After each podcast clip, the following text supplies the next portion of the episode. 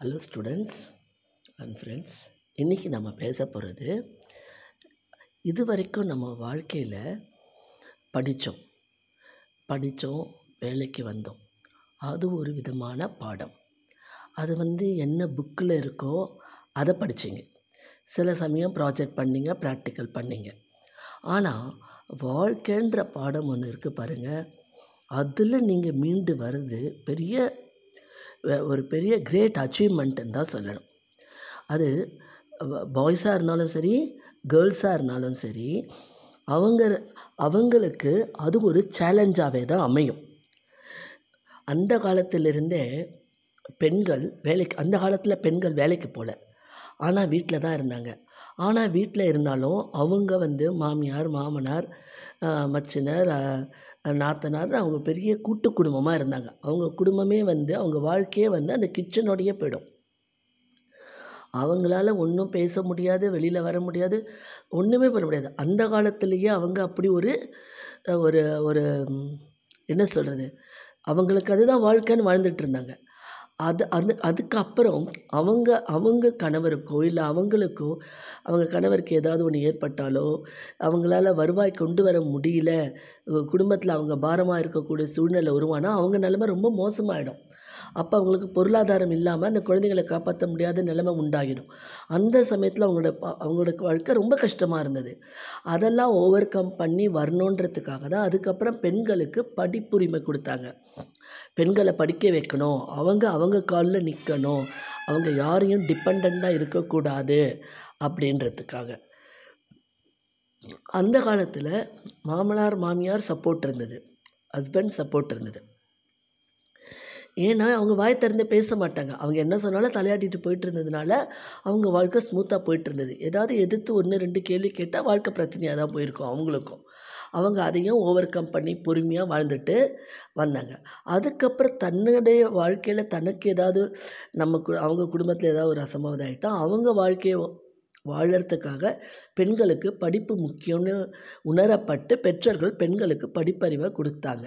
அப்போவும் பெண்கள் வந்து டீச்சர் ஜாப் ஒரு நோபல் ஜாப் அந்த மாதிரி ஜாப் தான் போனாங்களே உம், அவங்களால வந்து வேறு எந்த மாதிரி வேலைக்கும் போக முடியல. அந்த சமயத்தில் ஆசிரியர் வேலை தான் அவங்களுக்கு கிடச்சிது. அந்த படிப்பு தான் அவங்க படித்தாங்க செகண்டரி கிரேடு அந்த மாதிரி படித்து அவங்க வேலைக்கு வந்தாங்க. அப்படி அவங்க வேலைக்கு வரும்போதும் அவங்களும் அப்போவும் அவங்களுக்கு லேடிஸ்க்கு பிரச்சனை இருந்தது. அவங்க வேலைக்கு போனால் அவங்க சம்பளத்தை யார்கிட்ட கொடுக்கறது? சம்பளத்தை யார் வாங்கிக்கிறது? அவங்க குடும்பம் அவங்க சம்பாதிச்சா சம்பாதிக்கிறாங்க. ஆனால் அந்த சம்பாதிக்கிற காசு அத்தனையும் கணவர் வீட்டுக்கு தான் வரணும். அவங்க அம்மா வீட்டுக்கு கொடுக்கக்கூடாதுன்னு அந்த செவன்ட்டி ஃபைவ் எயிட்டிஸ் அந்த டூ தௌசண்ட் வரைக்கும் அந்த டுவெண்ட்டி ஃபைவ் இயர்ஸ் வாழ்ந்த பெண்கள் வேலைக்கு போகும்போது அவங்களுக்கு அது ஒரு தர்ம சங்கடமான ஒரு சூழ்நிலை. அவங்களால அதாவது வந்து நம்ம சுதந்திரம் உரிமை பெண் உரிமைன்னு எல்லாம் பேசுகிறோம் ஆனால் உண்மையாக சொல்கிறேன் பெண்களுக்கு அந்த உரிமை இன்னும் வழங்கவே இல்லை. அவங்க தப்பி தவறி ஒரு வார்த்தை பேசினா அது ஒரு பெரிய இஷ்யூ ஆக்கி பிரச்சனை பண்ணி அவளுக்கு ப்ராப்ளம் க்ரியேட் பண்ணுறதா மனிதர்கள் மனிதர்கள் இருக்காங்க. அதாவது ஒரு சில பெண்கள் ஓவர் கம் பண்ணி வந்துடுறாங்க. வீட்டுக்கு தெரிஞ்சு செய்கிறாங்க தெரியாமல் செய்கிறாங்க ஒரு சிலர் இன்னும் அவங்க கணவருக்கும் அவங்க மாமியார் வீட்டுக்கும் கட்டுப்பாடோட அந்த காசையும் எடுத்து அவங்களால சுதந்திரமாக செலவு பண்ண முடியாமல் அதுவும் ஒரு அடிமை வாழ்க்கையாக தான் அவங்க வாழ்ந்துட்டு இருக்காங்க பெண்கள். அதுவும் ஒரு தவறான கண்ணோட்டம். அந்த மாதிரி காலகட்டங்கள் மாறணும். ஆனால் இப்போ டூ தௌசண்ட் டூ தௌசண்ட் இந்த இந்த பத் பதினஞ்சு ஆண்டுகளில் இந்த டென் இயர்ஸில் பெண்கள் ரொம்ப போல்ட் ஆகிட்டாங்க அவங்க யாருக்கும் பயப்படுறதே கிடையாது. அவங்க தங்களுக்கு என்ன தோணுதோ அதை செய்கிறாங்க தனி கொடுத்தனம் தான். என் வீட்டுக்கும் செய்வேன் உன் வீட்டுக்கும் செய்வேன். என்ன நீ தடுக்கக்கூடாது. முதல்லையே பேசிக்கிறாங்க. தைரியமாக பேசிக்கிறாங்க. அப்புறம் அவங்களுக்கு ஒரு குழந்தைன்னு வந்தால் அந்த குழந்தையை பார்த்துக்கிறதுக்கு ஃபுல்லாக அவங்க பேரண்ட்ஸ் தான் பார்த்துக்கிறாங்க பெண்ணை பெற்றவங்க தான் பார்த்துக்கிறாங்க பையனை வீட்டை சேர்ந்தவங்க யாரும் அந்த குழந்தைங்களோட பே குழந்தைங்கள கேர் எடுத்து பார்த்துக்கிறது கிடையாது. செய்கிறது அத்தனையும் பெண் வீட்டார்கள் தான் செய்கிறாங்க ஆனால் கெட்ட பேரும் பெண் வீட்டார்களுக்கு தான். ஆனால் இந்த நிலைமையெல்லாம் மாறணும். எப்போ மாறும்? அதெல்லாம் வந்து ஆண்கள் கையில் தான் இருக்குது ஆண்கள் தான் வந்து அதை வந்து சரிசமமாக சமமாக கொண்டு போகணும். ஒரு பெண்ணுக்கு இப்படி ஒரு ப்ராப்ளம் இருக்குன்னா அதை பெண்ணோட ப்ராப்ளத்தை அவங்க தான் உட்காந்து அவங்க அம்மா அப்பாக்கிட்ட பேசி சால்வ் பண்ணி கொடுக்கணும். எப் ஒரு ஒரு ஒரு ஓரவஞ்சமாவோ ஒரு ஒரு இன்னைக்கு ஒரு பெண் அவள் முன்னூறு வீட்டுக்கு மருமக. அவள் வந்து வந்த ஒரு பொண்ணை பற்றி தப்பாகவும் பேசக்கூடாது தன் அம்மாக்கிட்டேயும் சொல்லக்கூடாது. ஒரு ஒரு அட்ஜஸ்ட்மெண்ட் இருக்கணும். ஆஃபீஸில் எவ்வளவோ அட்ஜஸ்ட் பண்ணுறீங்க ஃப்ரெண்ட்ஸோடு அட்ஜஸ்ட் பண்ணுறீங்க எல்லாம் பண்ணுறீங்க ஆனால் வந்த வந்த மருமக கிட்ட உங்களுக்கு ஒரு அட்ஜஸ்ட்மெண்ட்டு இருக்கிறதில்ல.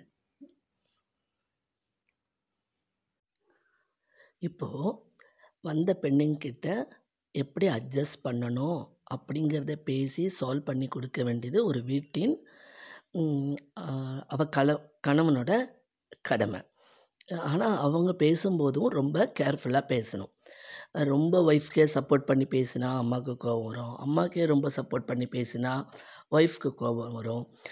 அதனால் பாய்ஸ் நிலமையும் ஜென்ஸ் நிலமையும் ரொம்ப காம்ப்ளிகேட்டட் தான். அவங்களும் ரொம்ப கேர்ஃபுல்லாக பார்த்து பேசணும். புரியுதுங்களா?